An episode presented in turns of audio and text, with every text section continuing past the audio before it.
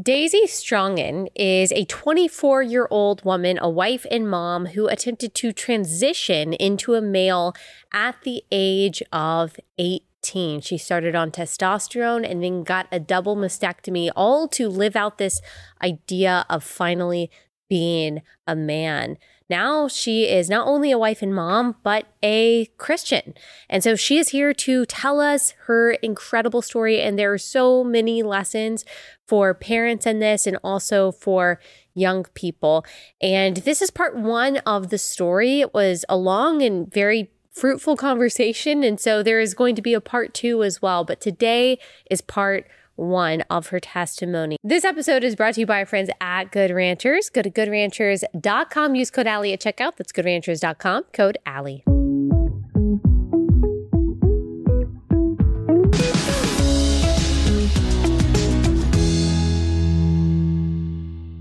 Daisy, thanks so much for taking the time to join us. Thank you for having me. Yeah. So, for people who don't know, uh, Daisy was the center of the recent PragerU documentary on detransitioning. And you reached out to me on Instagram. Of course, I saw the documentary and I saw you there, but then you reached out to me on Instagram and you told me a little bit about your story, specifically about your faith, and then a little bit about how kind of relatable may have played a, a role in all of that, a small role. Um, and so I wanted to have you on to to talk to you um, about your story and and all of that. So I'm kind of gonna just give you the floor. I want to back up as early as we can in your life. Tell me a little bit about your upbringing. Um, I had a pretty normal childhood. Um, I my parents divorced when I was around 6 Mm-hmm. Um, and then when I was around nine years old, I started having like self esteem issues. I remember I started seeing a therapist whenever I was nine, um, mostly talking about the self esteem issues. Mm. Um, I don't know exactly where they originated from because, like I said, you know, I had really good parents. They didn't, you know, plant in the idea in my head that I was not good enough or that I was stupid or anything. I just kind of believed that about myself. And I think it came from comparison Hmm. to other kids, I guess. And um, Do you have siblings? Yes, I have an older brother. Uh, he's my half brother. So he's like nine years older than me. Um, so he moved out when I was like about nine, eight, nine. So, Okay. um, but yeah, I I was seeing a therapist at the age of nine, and then fast forward to when I was about eleven. I got my first laptop and um, I had basically unrestricted internet access. And um, my parents, like, they didn't know what the consequences of that would be Mm. at the time because this was Mhm. like 2009. Mm. Um, so pretty much right away, I spent just a lot of time online and on Mhm. YouTube hmm and even before I had my own computer, I spent a lot of time on like the family computer, you know, and um, just I had a very like kind of ADHD brain where like I always really enjoyed going online because it was just like an infinite, infinite massive information and entertainment. I- I could just go to the next thing and the next thing and the next. Yeah. And so it got to the point in middle school where I would basically just spend all day online, and my parents were concerned about that. Even at um, school? Not at school, but whenever I would come home, I would.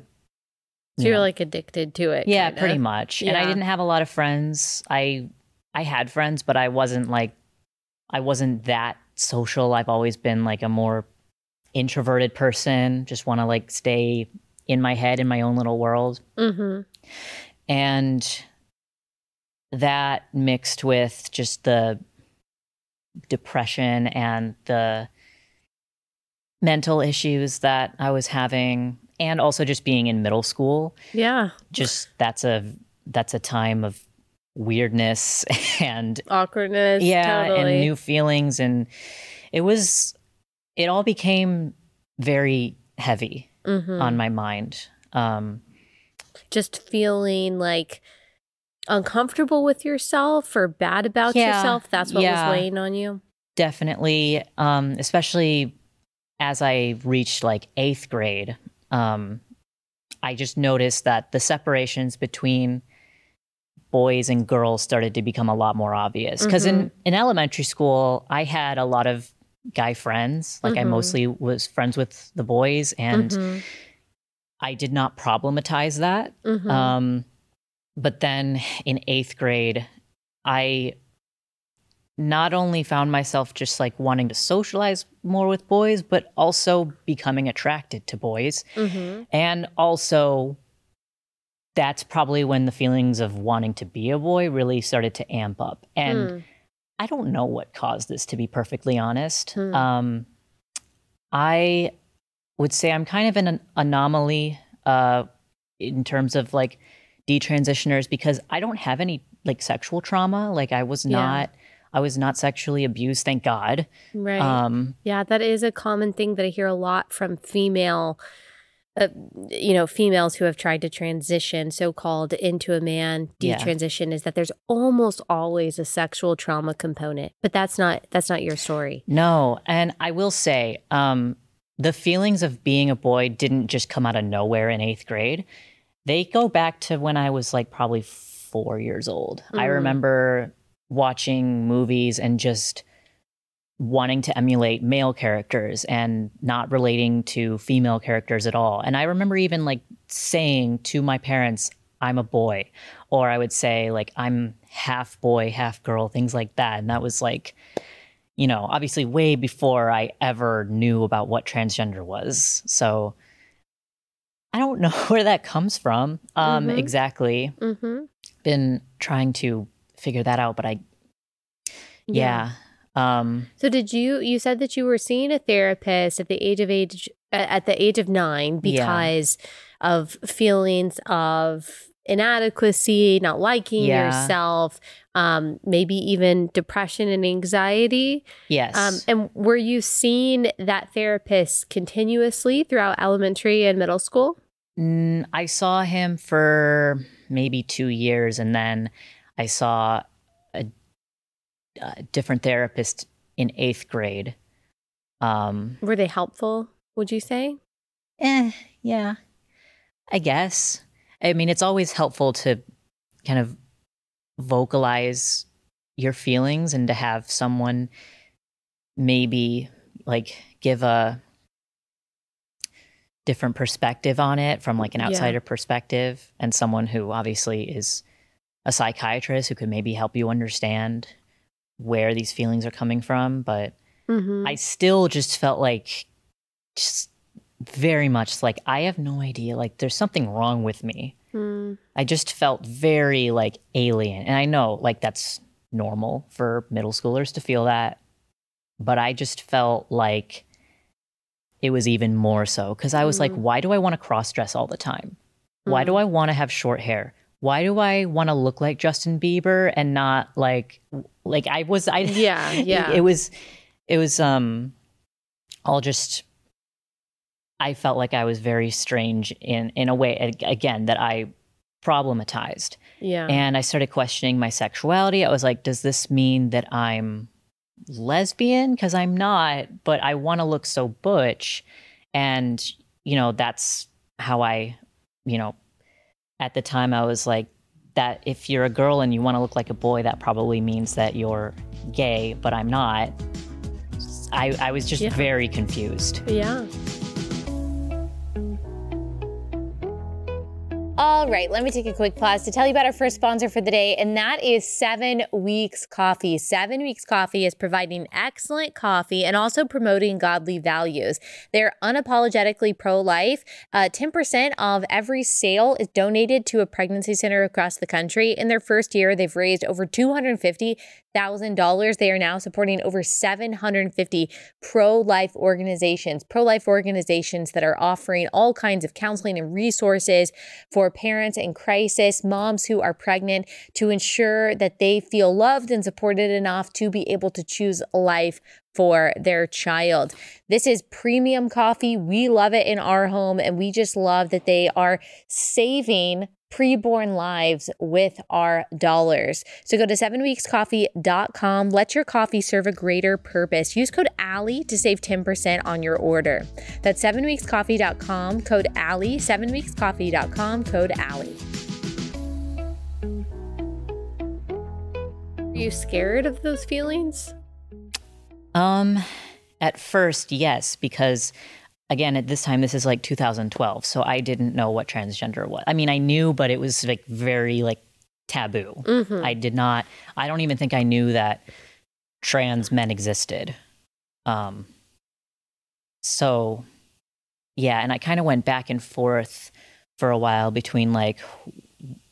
So in eighth grade, I very much looked like a boy, and kind of wanted people to think I was a boy. Mm. Um, and then when I entered ninth grade, uh, which was high school, I was like, okay, I need to stop. I need to stop doing this. I want a boyfriend. like, I want to make myself look more feminine. And I did enjoy that in a way. I um there were times where I felt pretty and Yeah. but those feelings were still there and I would still like try to cross dress in in private. Yeah. Yeah. Um So it was beyond feeling like you're a tomboy because Yeah. that's one thing where girls are like, yeah, I just don't like dresses and I like to Yeah. play sports. But there was something almost you felt like it was a subversive desire that you had to not just be a little bit more masculine, but to dress like to cross dress, yeah. right? Like you felt like you needed to kind of Yeah. keep it secret in a way. Yeah.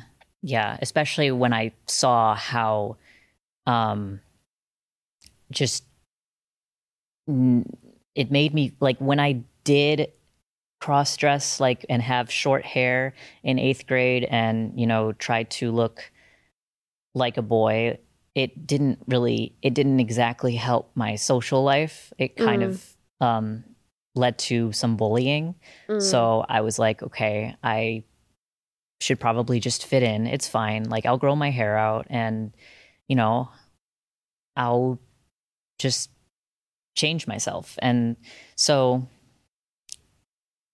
yeah, freshman year I was kind of more feminine and um then I just got the urge to cut my hair again in like sophomore year. Uh what did your what were your were your parents guiding you through this at all, or were they kind of just like do what you want? Yeah, I think they thought it was kind of probably weird when I was cross when I w- wanted to cross dress all the time or most of the time. Um, they didn't like say anything like you have to stop this, but they probably thought it was odd. And um, my mom really encouraged me in my femininity when I um, seemed to become more interested in that. And um, and I do remember I I really had to beg her to let me cut my hair for that second time Mm. because um she actually was worried that I was going to start like wanting to transition because this is in Mm. like 2014. So and and this whole time I'm just like chronically online. Um yeah. yeah, so and I was going to ask about that because you did, you kind of teased that a little bit. How you got Mhm. your laptop when you when it was 2009 and you were kind of addicted to being online. Um, uh, what do you think? Like, what effect did that have? And, and and like, what sites were you visiting? Yeah. So I spent a lot of time on YouTube and Tumblr. I originally got on Tumblr because I was a huge nerd and I really liked Doctor Who and Sherlock and I really liked you know I would spend time in like those fandom communities. I wasn't at all looking for gender related stuff at first. Um but then that the gender Tumblr stuff and the Doctor Who Sherlock stuff, there's some intersection Hmm. because I think that a lot of the girls that were in those fandoms also felt like they didn't fit in and were just kind of outcasts. And a lot of them happened to have the same weird gender feelings, if you Hmm. will. Um, Yeah, I don't know anything about that.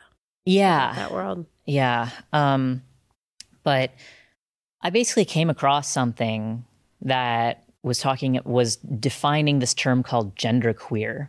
And I was Mm. like, what is that? Like in this is 2014 that 13, you think. 2013 that you 2013. so like right when you were in high school you yeah, came across yeah. this. Okay. I think I was um, a freshman. okay. And it was basically saying genderqueer is when you feel like you're neither male nor female or like you're a bit of both. And I really resonated with that. Like, oh yeah, I do feel like I'm both because I do like to look masculine, but I also like to look feminine. Mhm. That must I'm I must be genderqueer then Mm. because I have this like variance of you know different ways of wanting to express myself. Um and at first I was like this isn't going to like take over my life or anything. I'm just going to resonate with this privately. I'm not going to like go and change my pronouns. I don't want to deal with that. Um but I'm glad I found this term and I'm really I feel um a lot less bad about myself because Mhm. there are other people who are like me who have similar interests who actually feel the same way. So at first I was like this is a very positive thing and you know I was naive and um had you know I I've always been like a, a very open person so the idea of someone identifying as both a boy and a girl it's not like that was weird or nonsensical to me it just it really felt like me so Mhm. that's kind of when it started Yeah. and then i kind of fell into a rabbit hole of all of these other like different made up identities um, regarding gender and people you know it's not like i was groomed by adults to believe i was trans it was other people it was other young people mostly Online. young girls who were um, sharing their own interior experiences and again, it did not seem like a negative thing at all, but I've always been kind of an obsessive person and I got a little obsessed with it. So, And you're talking about stories that you were reading online. yes, Yeah. yeah. just um, the idea of identifying as not a girl, I guess. Yeah. On like Tumblr mostly, Reddit, YouTube. Um, yeah, Tumblr and YouTube. Because then I started watching YouTube videos of people uh, documenting their transition. Mm. So the idea of me being a trans guy was still like, oh, I'm not that. Because I like to look pretty and I don't hate my body. Like when I went through puberty, I did not, I was fairly indifferent about the changes that were happening. Hmm. Um, so I didn't really have physical dysphoria and I was attracted to boys. Mhm. So there were a lot of red flags that I kind of ignored of like, hey, maybe this actually doesn't make any sense for you to identify as a boy. But if you take that and, you know, oh, I've been saying I wanted to be a boy since I was 4, Mhm. that's very much in line with the narrative. Mhm. And um, the feelings were very consistent. Yeah. And I just felt more like almost like a sense of euphoria when I looked in the mirror and thought that I looked like a boy. Mm. So, you know, there were a lot of things that I started connecting the dots. And as I sort of dove into the gender community, I guess you could say, um, it started to become very, I, I started to convince myself that, like, I, I'm probably trans because there were a lot of influencers saying things like, if you think you're, tr- you're trans, you probably are. Mm. And just that being trans is something that is inerrant and or Mhm. inherent and Mhm. spiritual and can't be changed.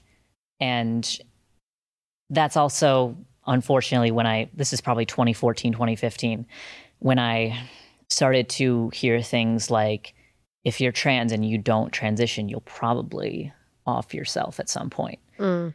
Um, which is so upsetting because Yeah. nobody has the authority to tell someone that they're going to kill themselves Yeah. or like It's almost like a threat, you know, but it's like yeah it's a different kind of threat because they're not saying I'm going to do something to you, but if you don't do this, you're going to do this to yourself. yes which sounds a lot was like having- Satan, actually. uh yeah Yeah. and i was not i was not doing well mentally um i haven't gone that much into my mental health state in high school but i was very depressed and still very like had a lot of self-loathing and just um so the idea that I might kill myself one day, it's not like it was out of the question. I felt Mm. like I was very emotionally weak and vulnerable at that time. Mm. And I knew what it felt like to have suicidal thoughts. Yeah. So hearing that, it went in like two years, it went from being just like this silly little label that I felt like fit me and just like kind of a personality trait, really, You're right. to this is life and death.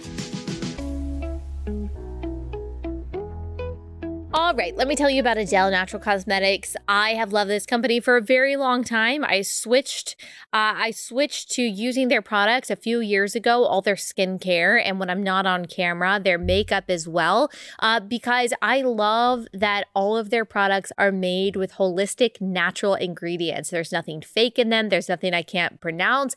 Everything is from God's medicine cabinet. This is a family-owned company that uh, was started several years ago because the owner, Arlene, had her own health problems and she wanted to make sure that the things that she was putting on her body were actually good for her. And so I've seen a really big difference in my skin, a more even tone, a lot more moisturized. I really encourage you to check them out. Um, they're a pro life company, and so you can feel really good about spending your money here too. Go to AdelNaturalCosmetics.com, enter code Allie for 25% off your first time purchase. That's AdelNaturalCosmetics.com, code Allie for 25% off your first time purchase. AdelNaturalCosmetics.com, code Allie. 2015 is when I came to the conclusion that I needed to transition fully. And you're how old at this point? 17. I had just turned 17. Okay. And did your parents know that you were going through this in your head?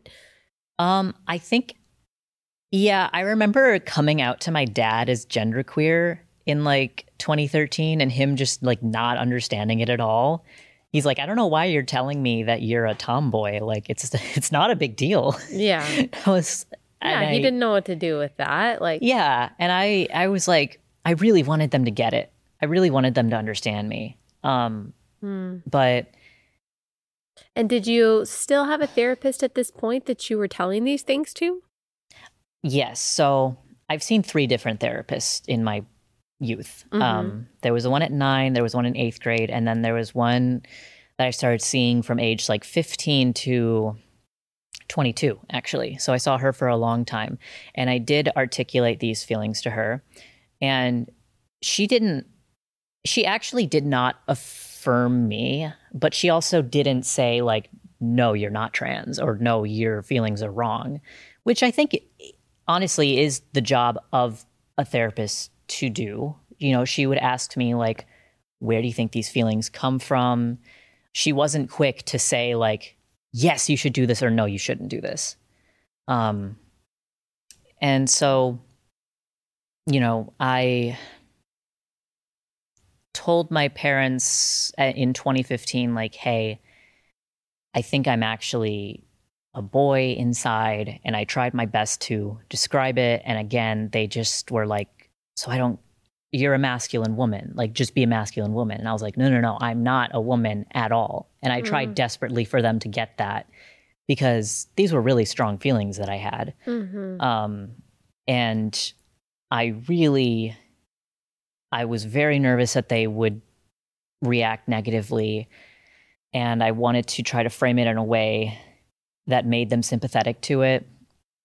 Um, and overall, their reaction was uh, negative. Um, they were pretty, especially as I actually started to take steps to medically transition, they were pretty horrified by it. Yeah. They did not know what to do to stop me though, because once I turned 18, like they didn't really have the authority to keep me from getting on testosterone and Did you have the money to do that yourself? it wasn't expensive. Mm. It was like I think I spent like sixty dollars getting it. And did you Um, have to get a sign off from a psychiatrist? No, not for the testosterone. Really? No. You were able to just, where did you go to get it? Um, I went to a clinic in Chicago. It wasn't Planned Parenthood. I don't know if I should say the name of the clinic, but okay. I was curious if it, It was Planned Parenthood. So it was just a, a clinic. And you just walked in and said, I want testosterone, and they gave it to you? Um, yeah, pretty much. So I called and I Wow. made I I called them and I said, "Hi, I'm interested in going your informed consent route, which is basically the route where you have to be 18 plus, but you don't need a letter from a therapist."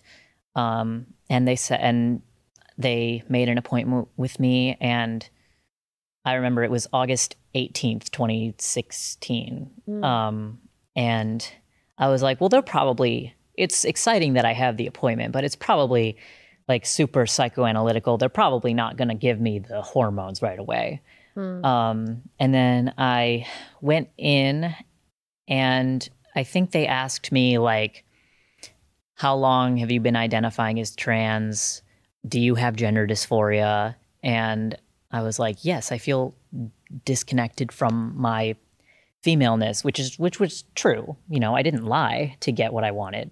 Um, and yeah, so they not only prescribed me the hormones, but I did my first shot there Wow. because they were like, "Well, you need to know how to do this."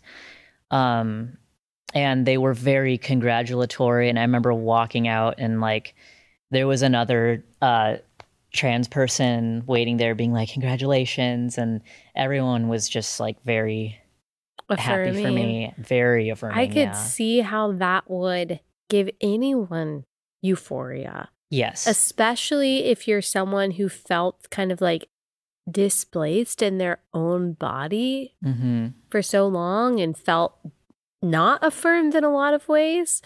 Um, to finally feel like, wow, people are congratulating me for living authentically. This is Yeah. going to solve my problems. I could I could see how that would be attractive. Yeah. And the reason why I went on testosterone so quickly, because I had been identifying as a boy for about a year at that point. And you Um, had tried to change your pronouns in your name? Yeah, I changed my pronouns in my name as soon as I like realized uh, that I, you know, was trans or thought I was trans. But um, I wanted to go on hormones so quickly because I was not passing. I did not, you know, my voice was very feminine and strangers were still calling me miss and people were tripping up all the time and calling me she. That's when I started to problematize my body Hmm. and my God given traits and feeling like, okay, th- everything about me is wrong. Like, not just meant, like, not just psychologically or socially or whatever, but physically. Like, the, my breasts are a birth defect and my voice is wrong. I should have been, I was born in the wrong body. I should have been born in a male body. And I did not go through a male puberty, and that's a huge problem. I'm 18 years old and I look like a 12 year old boy, if anything. So I felt like there was a sense of urgency to get on hormones and to fix the horrible problem that was my body. All right, let me tell you about Cozy Earth. We love Cozy Earth. I love their loungewear, their blankets, their sheets. We've got it in multiple rooms in our house, our guest room, our room. We just love our Cozy Earth sheets. They are so soft, so luxurious. I love that they're temperature regulating, they keep you cool all year round when you're sleeping. And they have an awesome discount going on right now for relatable listeners. You can save up to 35% on your first order. This is a great gift. This is a great gift for yourself if you've got a loved one with a birthday coming up. Uh, luxurious sheets, great wedding gift too. If you're looking at some weddings later this year, uh, then you should consider getting them the gift of Cozy Earth absolutely love all their stuff. Go to cozyearth.com, use code relatable, save up to 35% on your first order, all backed by a 100 night sleep trial. That's cozyearth.com, code relatable, cozyearth.com, code relatable. So, you started on the testosterone when you were 18 mm-hmm. and like how exactly does that work? I've had a few detransitioners on the show and mm-hmm. they've kind of said different things, but like, did they just send you home with a box of testosterone shots and you self administered those? Like, did you have an endocrinologist or anyone who was checking up on you to make sure like you weren't injecting them all at the same time or anything? Yeah, I had a couple of follow up meetings with an endocrinologist, um, but they didn't watch me particularly closely. Um, I do remember one at one point I had asked to like increase my dosage um, because I felt like it wasn't working quick enough.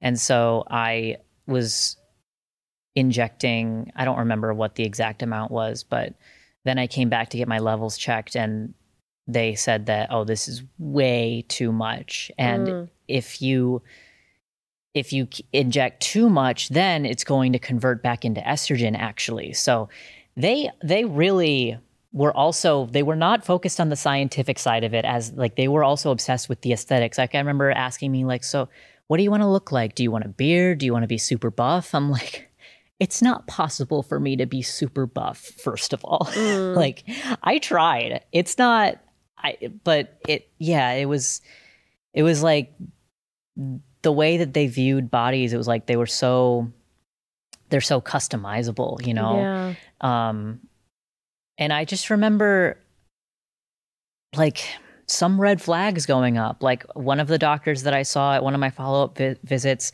went by um went by dinosaur pronouns, like sore sore self. What? Yeah, and I was like did you have to try to like respect those pronouns like Oh my goodness. It was like one of, it was like, like one joke. of the options. It was like, "Oh, I like he, oh. they or sore." And I'm like, "Come again?" She's like, "Yeah, like dinosaur." I was like, valid. Okay. okay. um, well, we're told that that has to be valid, just as valid as anything else. Yeah. Wow. Yeah. And I was like, I don't know. I think I was probably 19 at that time. And I remember thinking, that's a little kooky. Like, you're a, you're a doctor. Yeah. Um, wow. So, yeah, it was definitely a weird experience there. And then two years on the hormones, I is when I had the double mastectomy mm-hmm. uh, at and 20. Did you have a? Were you in college? Did you have a job? Yeah, I was in college and I had a job. Um, I I really wanted to just like blend in. Yeah. I didn't I didn't transition for attention or anything. I just wanted to, you know, make myself look as male as possible mm-hmm. and be stealth, which is basically when right. nobody knows that I'm trans and everyone just sees me as a guy. Yeah. Um, and how did you feel after you started um, going on testosterone mentally and physically? Um, really good in some ways. So, oh, I forgot to mention this. This is pretty significant. So, uh, at the end of high school, I became very suicidal and was mm. starting to have like a, a plan.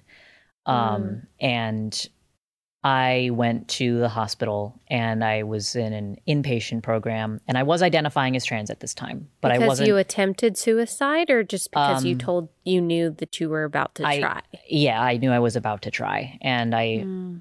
and I told my mom about it, and she uh, was like, "Okay, that's it. We're taking you to the hospital." Oh, thank God you told your mom. Yeah, I mean, I was I was having like a mental breakdown, but yeah. um, yeah. So I was identifying as trans. I was not on testosterone yet. So I still looked basically like a female or maybe like a very young boy.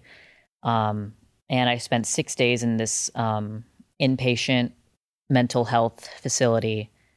And none of the doctors there asked really, like, they knew I was trans, but they didn't. They didn't relate that to any of my other problems.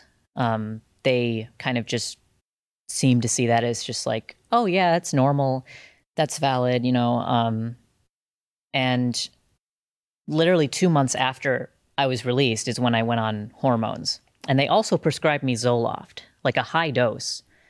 So I went on Zoloft and went on testosterone at the same time. And nobody really bat an eye at it or, you know, questioned if maybe that would have adverse effects. I was manic.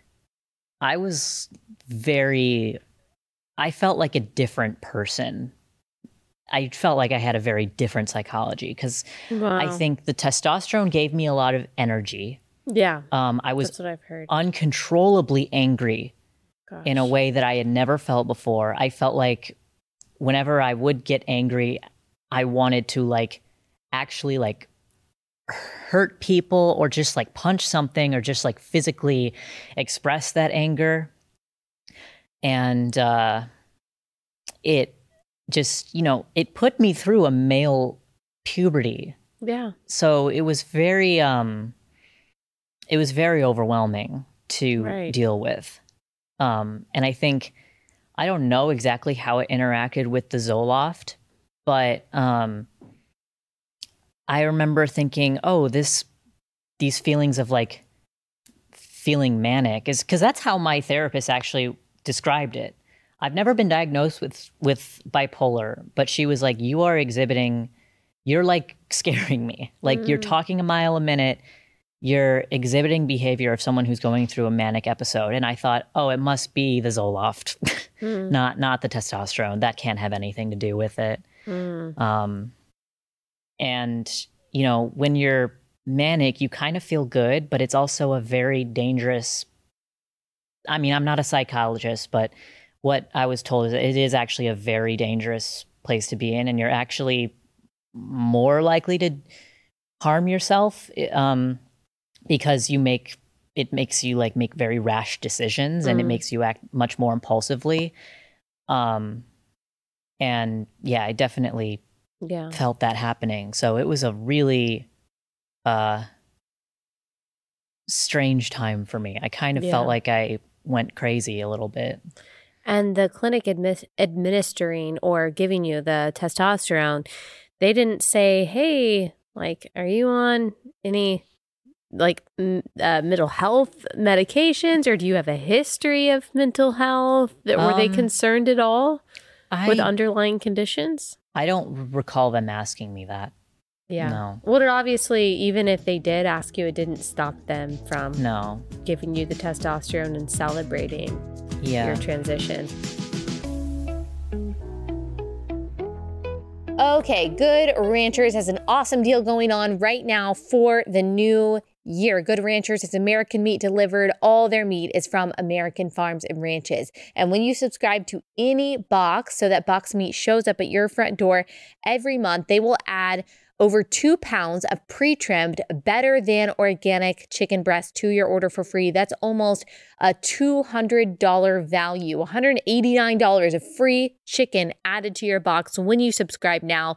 Plus, when you use my code Allie, you get $20 off your first order. Use my code Allie for $20 off your first order. Go to goodranchers.com, use code Allie at checkout. That's goodranchers.com, code Allie.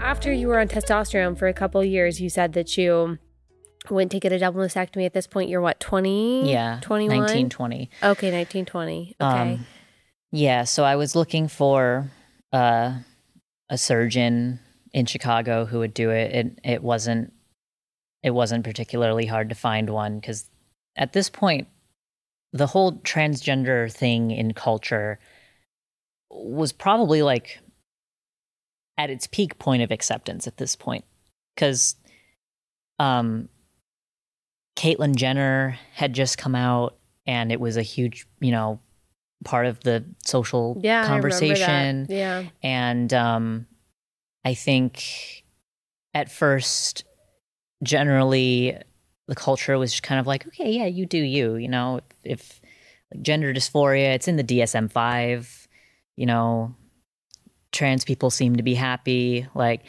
so it wasn't.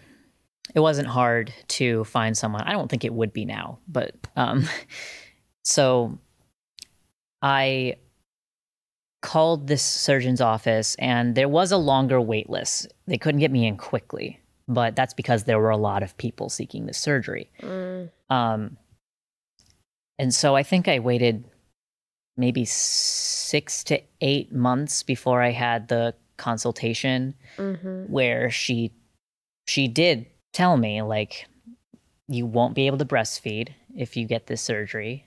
And i was fully operating under the assumption that i would be trans for the rest of my life. And Yeah. you know i would have told you that i wanted to have a family but at th- at the time having biological children and breastfeeding was like not uh, important to me at all i was like i don't i'm a man i'm not why would i get pregnant you know Yeah. um, so I probably thought that I was actually going to do surrogacy, which, you know, I thought was just like this great thing. Um, also being completely ignorant of how expensive it is to do Mhm. something like that.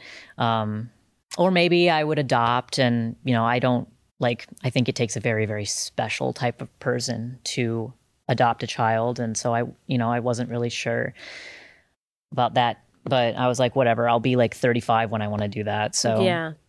I'll figure it out. Um, so that's that's why I still decided to go through with it, despite knowing that I wouldn't be able to breastfeed. Yeah. Um, and yeah, I, the top surgery it was scheduled. Um, I'm not sure how long after that consultation. Maybe maybe four to six months. Mhm. Um, and uh, I went in and I got up really early at like 5 a.m. and went in, and my parents showed up and they were really visibly sad about it. Mm. Um, it's makes me really sad now thinking about like Yeah. what must have been going through their heads. I remember my grandmother called me the night before and she's like the spiritual matriarch of my family. Like she's she um she passed away about a year ago, God rest her soul, but she was just she called me crying and she asked me like has your heart turned to stone? And I was like I just hearing that from her I was like, man, that is she's never said anything like this to me before. like She's never sounded so desperate, and I did it anyway. I hope you enjoyed part one of that conversation. Part two will include uh, more about her testimony and um, how she came to faith in God. And so you won't want to miss that. We will be back with that segment of the conversation very soon. Thanks so much for listening and watching. We will see you again next time.